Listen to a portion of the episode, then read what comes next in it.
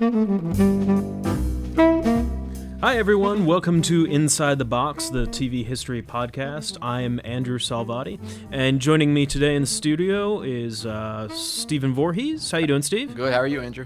Good, good. Jonathan Bollinger as well. How you doing? Good evening, sir. How are you? Good, good. So today on Inside the Box, the TV history podcast, we're going to be talking about uh, one of my favorite moments in uh, television history, uh, the introduction of commercial television for the first time uh, in 1939 at the 1939 World's Fair by David Sarnoff, president of RCA. Um, so, if you're interested in television history, uh, you're interested in the World's Fair, which we could probably do an entire podcast series on just by itself, uh, then you'll want to join us today uh, for today's episode. Uh, so, hope you guys stick around. The following program is brought to you in living color. As early as 1923, David Sarnoff recognized the possibility of developing a television system. This is the dimension of imagination. Oh, yeah! Now I remember! It's Inside the Box, the TV history podcast.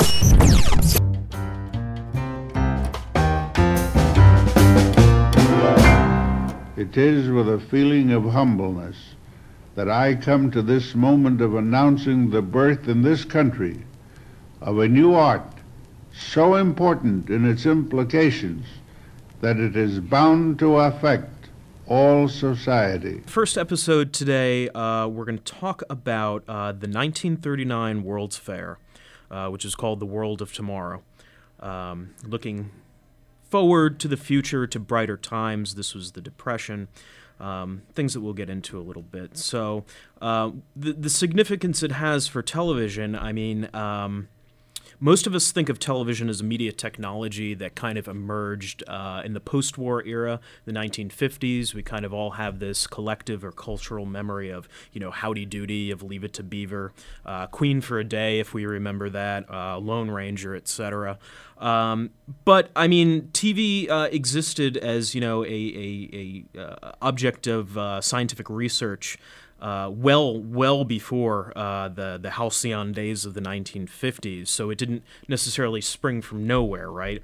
Um, it, it, didn't come from uh, kind of wartime technological innovation, but it it very much uh, predated predated um, uh, World War II.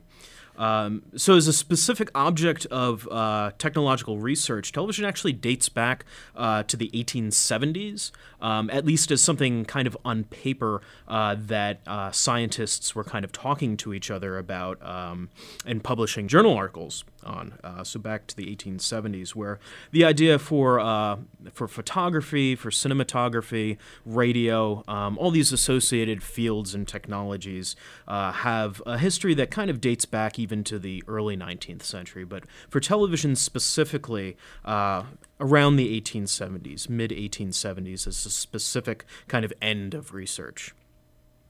Um, but what I wanted to focus on for this podcast in particular is a, uh, a specific moment in television history, namely uh, the ultimately uh, ultimately unsuccessful first introduction of commercial television at the 1939 World's Fair. Um, I think it's an interesting moment to talk about. Um, not only because a lot of people may not know that television had uh, such an early introduction in the United States, um, and again, it was slightly earlier an introduction in uh, in European countries like England and Germany. Um, but TV's introduction at the World's Fair of 1939 by RCA President David Sarnoff, a character who we're going to talk about a little bit later on, uh, it was much uh, a much publicized and ballyhooed event um, that really encapsulated ideas about uh, what techno- uh, television technology was all about, uh, what it could be used for, how it could contribute to uh, democratic society, both as a source of, of entertainment and education and instruction.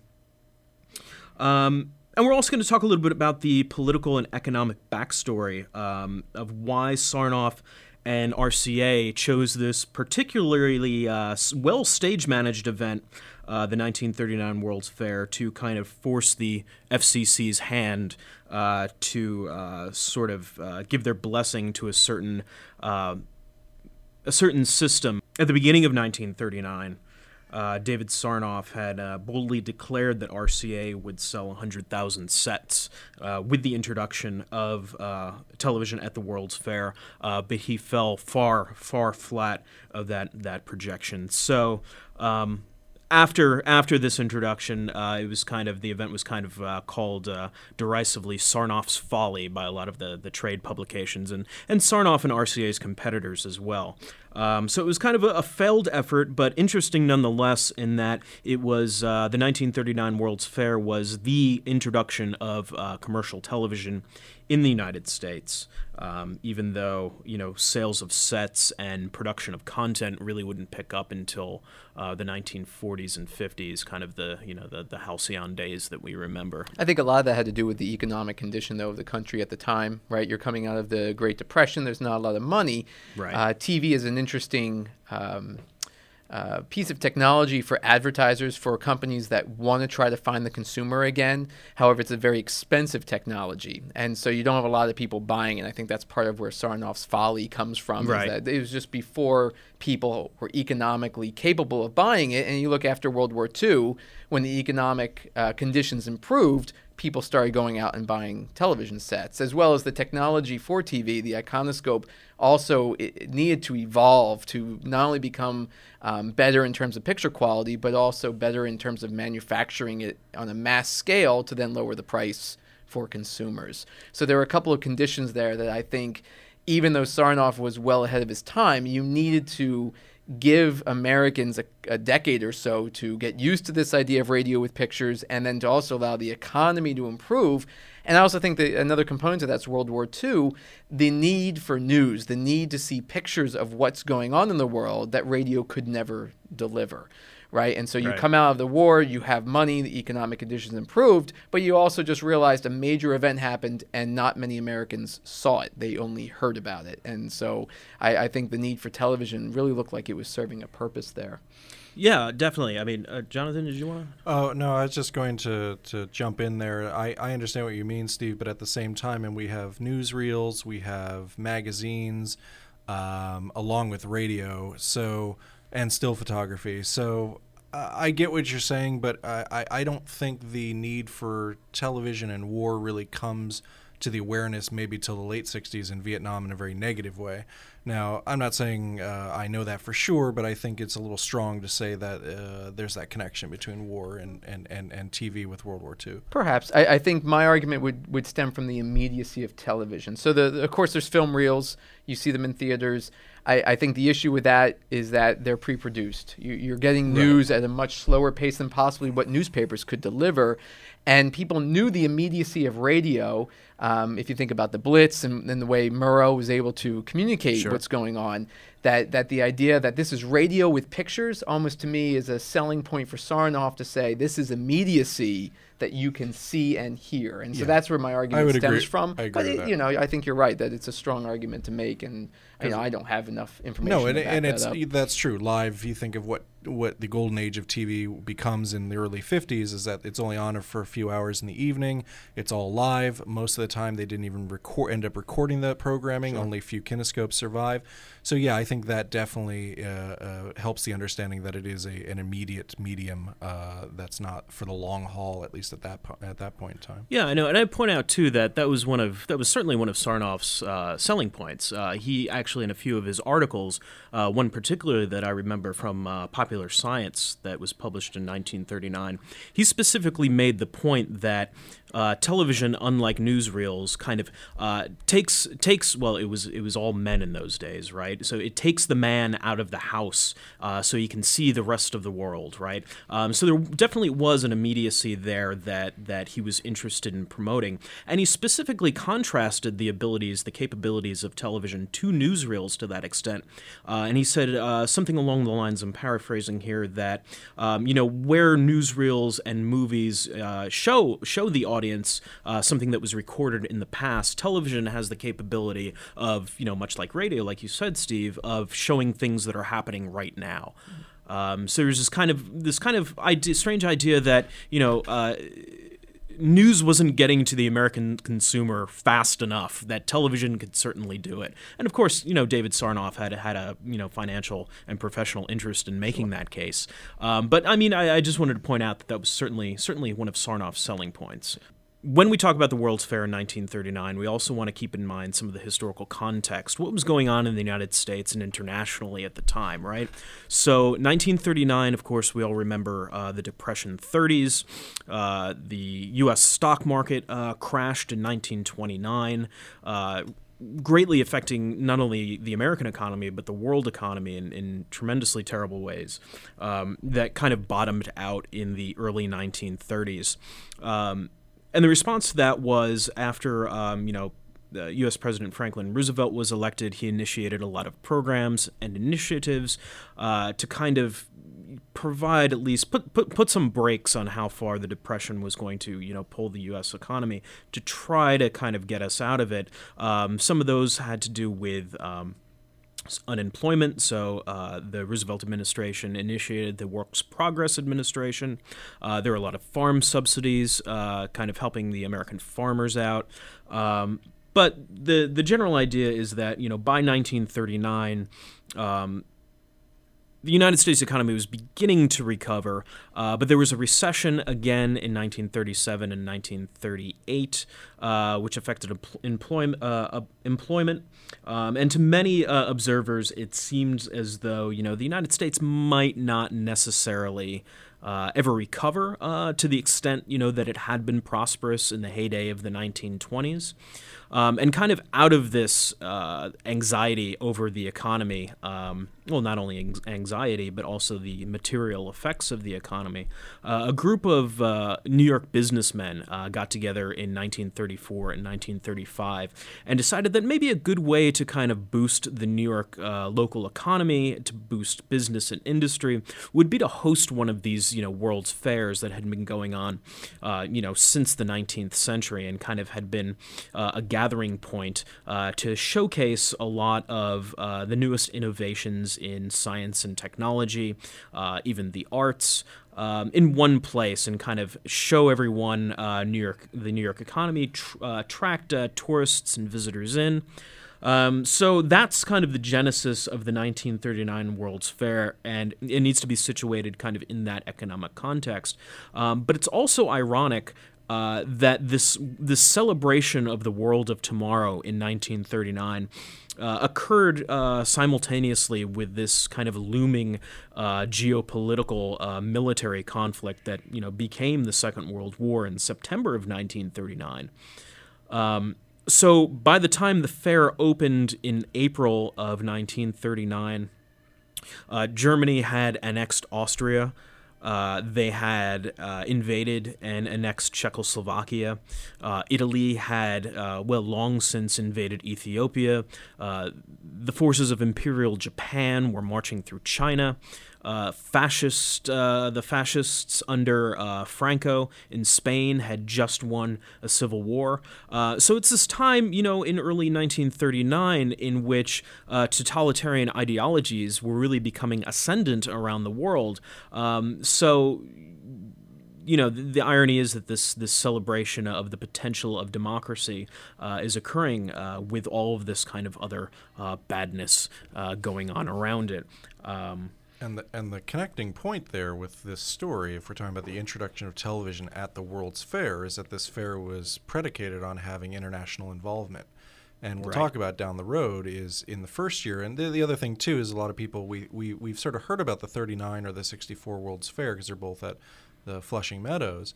But um, the 39 World's Fair was actually two seasons, and they're actually two very different seasons. The first one is the one we all remember, which is this very futuristic world of tomorrow, and getting um, uh, the Soviet Union involved as well as other uh, international uh, uh, uh contributors was hugely important. And then that kind of got downplayed and changed because of these international tensions that you're mentioning uh, in the second season. So, um, yeah, it, it, it's important that to have that context. Um, and the glue for that is that World's Fair because that's that's the context of where RCA right. and Sarnoff are sort of introducing this this thing that cha- did change the world, but at the time it didn't seem like it didn't quite seem like right. it was going to. In 1940, it becomes more about amusement. Right? Yeah. There was the there was of course in 19 the 1939 series there was an amusement zone along with kind of you know all of the other uh, intellectual and scientific exhibits. You're right. There's what what I didn't realize was in the first season there were the well there were multiple spheres, multiple zones is what they were talking about, but one of them was this amusement zone, and so at the while at the entrance you had sort of this pseudo intellectual pseudo science sort of uh, beckoning for folks to come be educated. Back in the amusement zone was the aquacade which was basically half naked women f- swimming around in tanks.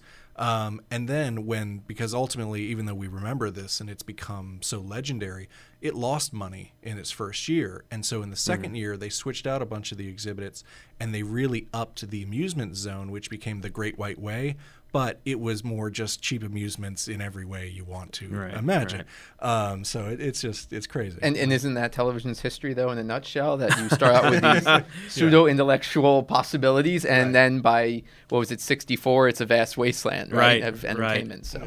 No, I mean that's a good point to bring up, and I'd say also that um, the RCA exhibit at the World's Fair also to some extent kind of framed itself as a history of television up to the present moment.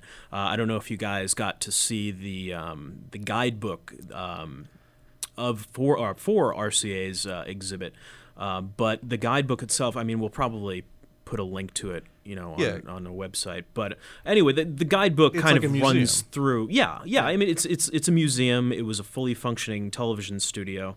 Um, maybe we'll articulate this. I in think a lot of different times when you hear fair and exhibit, you think it's a little booth at a town fair, and it was not. It was a huge concrete structure Right. that was actually shaped like a radio tube in the middle, right? Yeah, And yeah. It was this big, massive, you know, two two story structure. Yeah. Um, that was that was pretty centrally located. Um, you know, there's kind of this communications and business zone. Jonathan kind of talked about the zones before.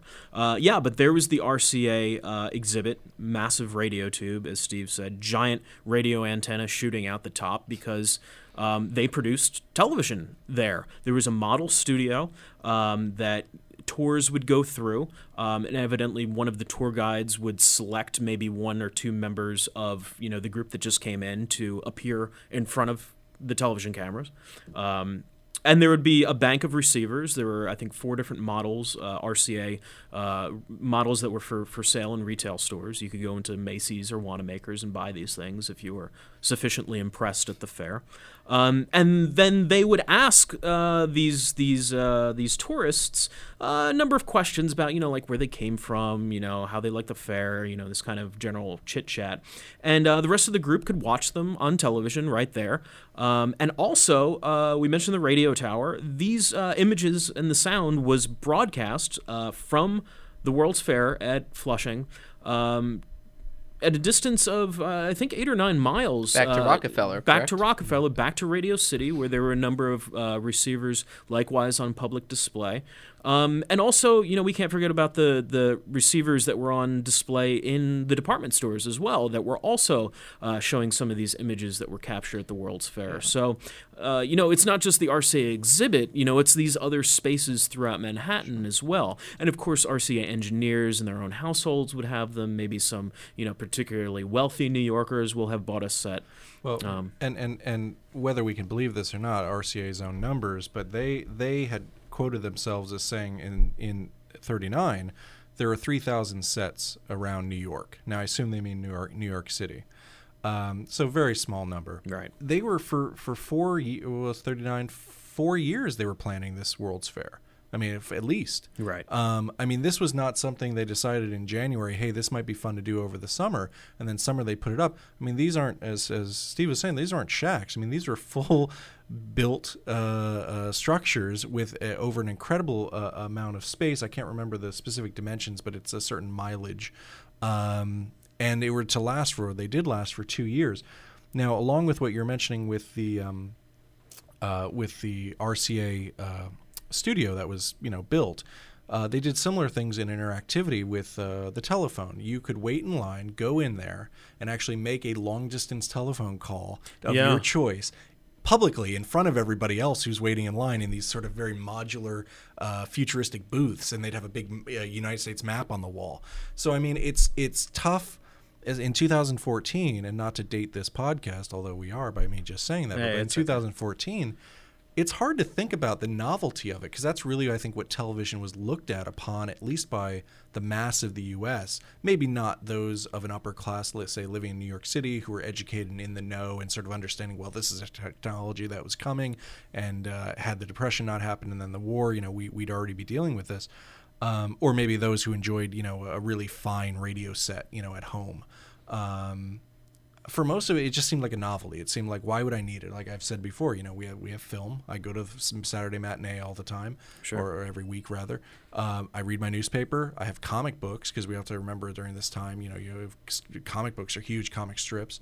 Um, I, I could, I, as wacky as it sounds, and, and Steve makes a good point about immediacy, but I could see someone on the street if I you showed me television and being like, eh, yeah, it's Right. cute, but I, I don't really Yeah. see the future um, of it. So it's just it's just a very interesting time, along with as you're mentioning this this sort of moment between uh, between uh, uh, depression and war uh, Yeah. for this technology to be publicly sort of introduced. Like here's what we've been working on, here's where we're going. And in some of the research I was doing, they said in it was in 37 that they had the first mobile uh, van units, which uh, uh, seems like bare basic technology now, but that that's that's was new then. And then to go back a little bit, um, found a great image. We'll put it up on the uh, we'll put it up on the website. But there was a, a, a about the novelty of it.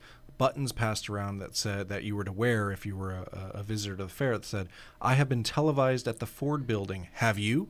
Oh. So I mean, this is this is kind of an experience to have uh, Yeah. for sure. Um, the other thing I wanted to mention before I forget is we talk about sort of the, the television being new and sort of uh, uh, uh, how expensive it was. Was I did the calculation because from one of the source materials they were talking about the prices of um, they were talking about the prices for going and attending the World's Fair, and so at the time, if you wanted to get into the fair, it was seventy five cents, which right now uh, I, I think I could swing that even though I'm Yeah, a grad, yeah, I th- grad think so. student. Yeah. But um, back then, that's twelve dollars and forty eight cents. Hey, that's still not bad for uh, well, prices for that we pay for something like Yeah. this today. Cheaper than the Yeah, movie. yeah. But Yeah. twelve forty eight was you know a ton of ton Yeah, of money back sure. then. And then they calculated that if you did all the bells and whistles going to through the fair, everything that you could buy at the fair, it would cost you. It was four. There were fourteen. It was. It would be fourteen dollars total then. That is in today's dollars two hundred and thirty three dollars to go through. Now, if you place that as you did in the beginning of this episode, that we're coming out of a, co- uh, a depression and and such. I mean, that's that's a lot of money to kind of get into this thing.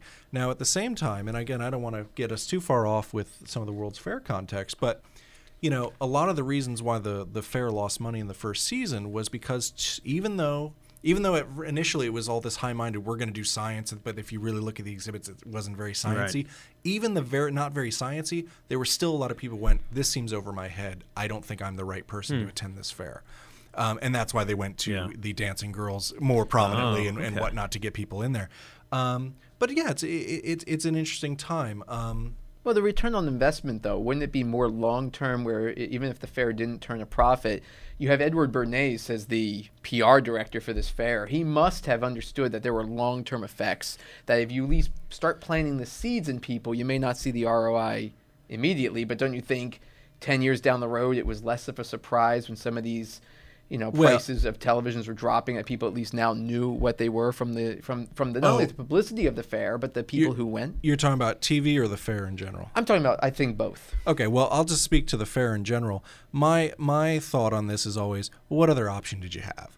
I mean, if you were struggling for eight years straight and somebody went, "I'm going to create a World's Fair, please come," that sounds better than starving or, or struggling in the street. I mean, this is kind of my, my argument against Brokaw's uh, terrible book, uh, The Greatest Generation, uh, you know, where he paints them as wanting to willingly go into this triumphantly and whatever.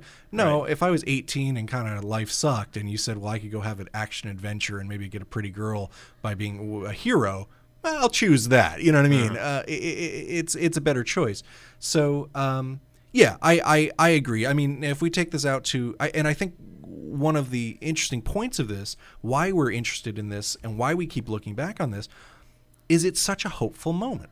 I mean, this 1930 mi- especially in in in in in contrast to what we know comes after. You know, two years later, four, 3 mm-hmm. years later, et mm-hmm. cetera. Um, because yes, it was commercial. It, it was totally commercialized, right? We are there to sell you Ford, I, and and and for those of you listening, and, and as well as our co-hosts here, you know, look back at those some of those exhibits. I mean, the Ford exhibit with all the it looks like one of those. I don't know if you remember when we were kids, the, the little the little plastic slot car things that would kind of go around and Yeah, go up steps yeah. and go back around. That's do. what the Ford exhibit looked like. All their new models, TV and the architecture and the other product products. And coming out of the depression, it just makes for one hell of a you know comes for one hell of a statement to um, you know to really look ahead, and especially when you counter that to today. I mean, we have TED Talks. I think that's probably maybe the closest analog to what we're talking about in this era. Right. Um, so it still exists, but not in that sort of I don't know. This is the scale of it, the the grandeur. I mean, hell, look at the look at the RCA model, which is what we're talking about. Yes, it looks like your grandmother's piece of furniture, but it's a magnificent piece of like. Yeah. I mean, look at. I mean, it's just it's just the scale of everything. And there's there's so a I- I should say there's uh, we'll probably get into it in another program, but there's there's a few specific reasons why uh, you know the carapaces the uh, the of the televisions were, were structured the way that they were and kind of resembled pieces of furniture, but to kind of evoke this you know this idea of, of, of affluence and uh, and authority that this thing would look impressive in your house and it would be kind of a a, a, a shortcut to uh, to high society sort of thing. You but had- I mean that's well, you had to be that's for much affluent to buy it, though, and I think Sarnoff had to have known that. That Yeah. um, the the price of a four to five inch set was two hundred dollars, Yeah. right? So in in, th- in 39 months. in, nine, in 39. 1939 money, two hundred dollars. If you wanted a seven inch set or a ten inch set, you were really splurging at paying a thousand or more. Wow. So you he had to have known that even though this was at a fair that maybe was only seventy five cents to get into at the time. Yeah. That you had to be affluent to be able to even afford Right, one of these right. sets, and that's why I think the ROI has to be long term, and he had to have known that. That I, I, I think I- he overestimates. What Andrew said earlier, he totally overestimated the sale of these sets, but I don't know if he overestimated that in the affluent community or in, you know. I see what you, yeah I, I, I see what you're saying now. I think that's a great question. Maybe we'll do an episode on that, which is after we do a little more research, which is because you said in the beginning, Andrew, that this was considered at the time through uh, journalism. This is a folly for him. Right, right. Well, that's a great question right there. Is what Steve's bringing up. Was it really a folly, or was he a little smarter than than people gave him credit for at the time? So, Um, so Sarnoff and RCA invested between 10 and 20 million dollars. Uh, that is somewhere between 170 and 340 million today. So so quite a lot. Um, so you know they obviously Sarnoff and RCA really wanted the FCC to make some kind of decision, give their official blessing uh, to some kind of broadcasting standard, so they could get on with the business of broadcasting um, content and of course selling sets. Uh, both ways to make money. Uh, RCA of course uh, had a broadcasting subsidiary which is NBC.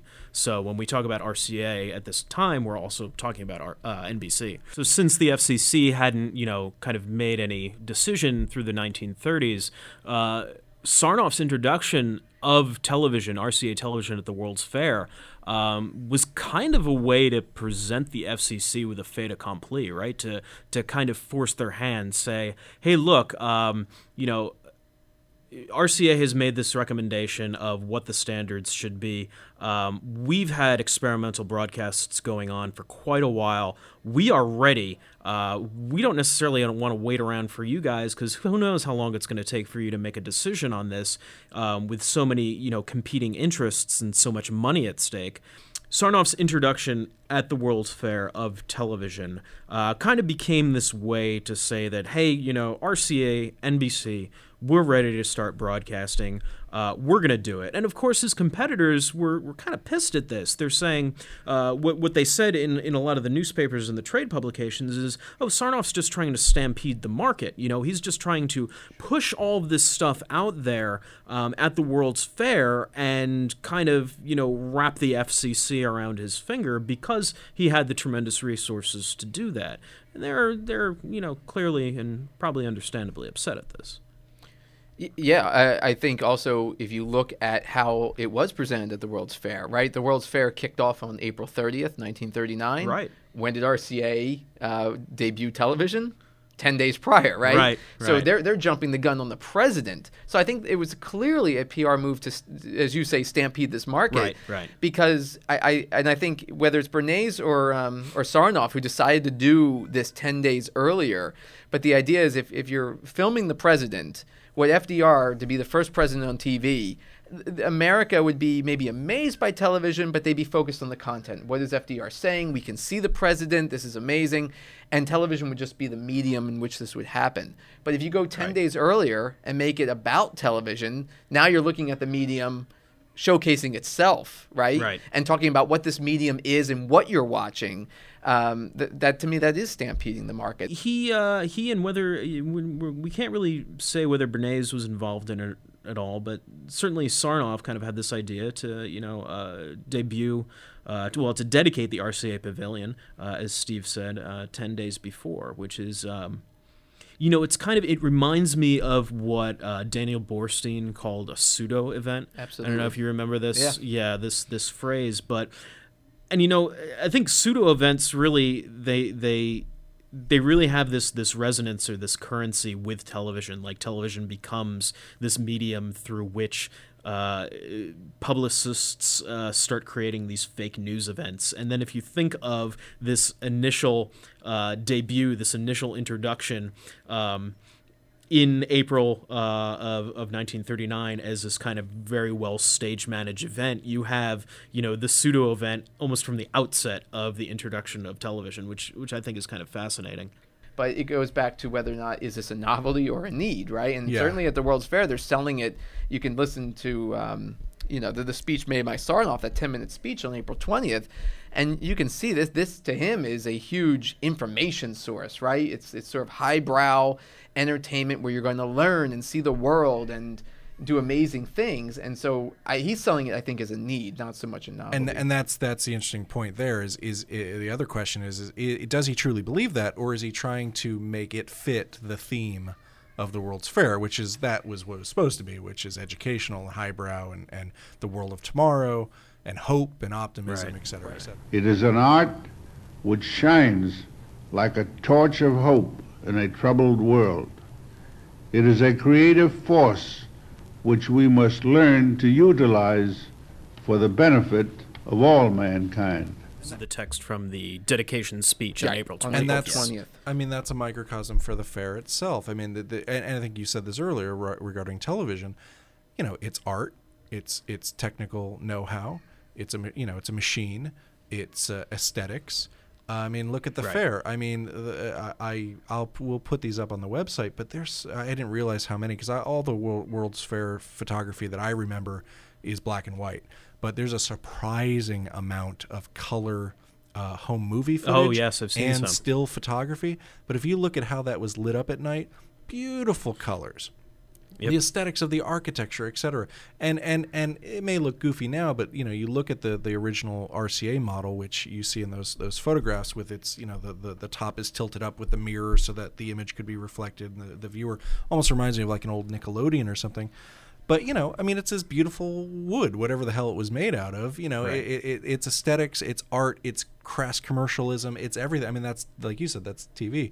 But I mean, that was the fair as well. So it's it, it, it, it's not a simple thing. But I think it, it's that weird mishmash that keeps us interested. I mean, I, I just wanted to be careful about reading, you know, Sarnoff's booster, boosterism and his rhetoric too cynically. Uh, I mean, we kind of all come from this, uh, you know, this this critical, you know, scholarly background, which we kind of maybe look twice at things like this. But by all accounts that I've read, and I'm inclined to inclined to sympathize with him is that um, you know Sarnoff really he really believed all of this stuff. I mean he was he was a businessman who kind of saw himself as uh, you know through his uh, you know through private enterprise you know the uh, the, the private enterprise could could benefit and bolster democracy and he kind of saw television as really contributing to that so it's this kind of really progressive idea um, of, of private enterprise in the service of the public, so private enterprise for public benefit.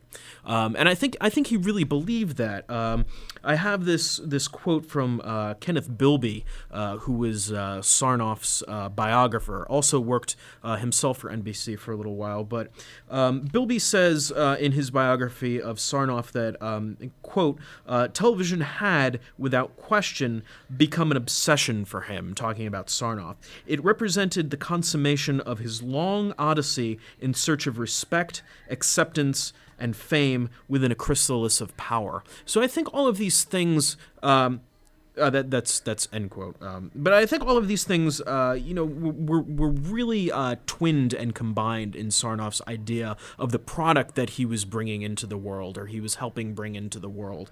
Um, his his uh, RCA television.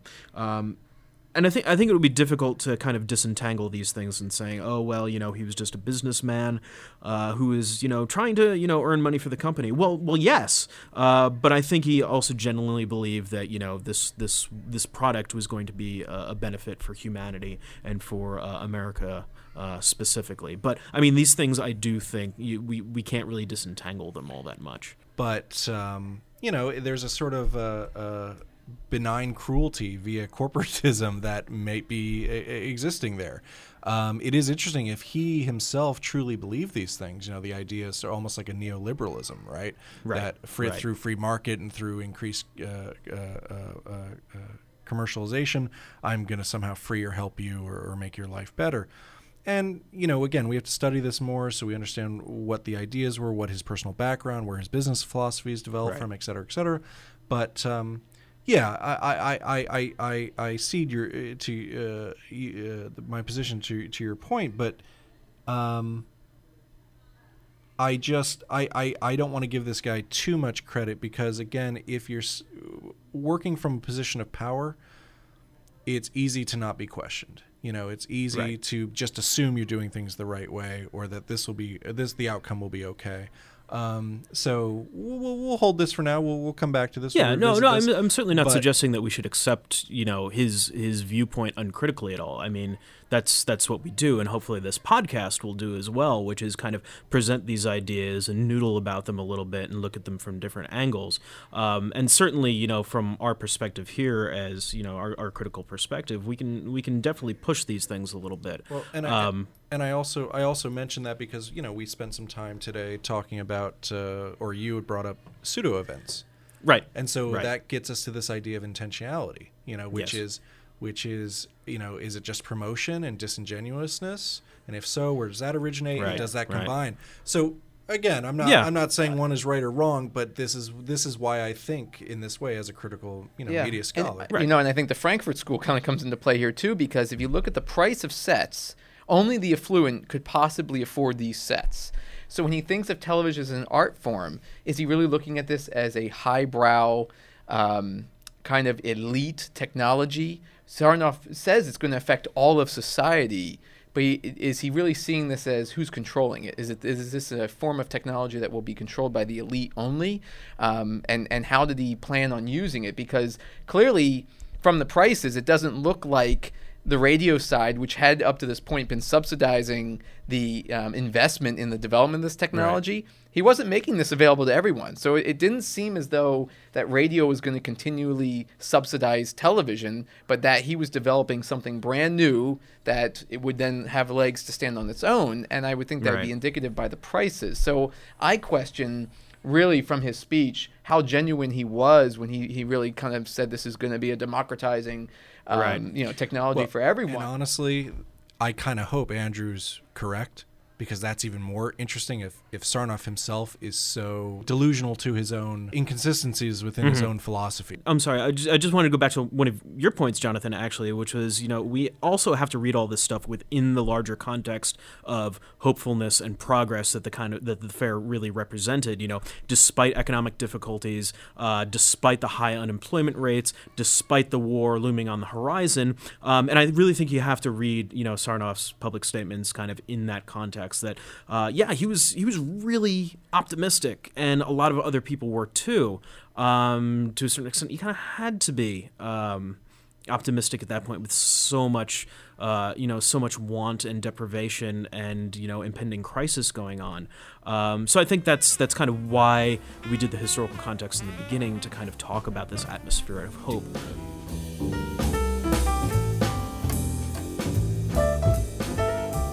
Uh, so we're just about out of time for this episode of Inside the Box, and we're going to close the book on this magical moment of the World's Fair of 1939 and the introduction of commercial television and commercial television service by David Sarnoff and NBC. Uh, really an important moment as we learn not only the introduction, but uh, a kind of promise for the future of what the future would hold this kind of democratic vision of what television would be as the, the newest, newfangled form of electronic communication, uh, which, which promised to, to be a torch uh, in, a, in a dark and troubled world. Uh, so, uh, for Andrew Salvati, Stephen Voorhees, and Jonathan Bullinger, so long.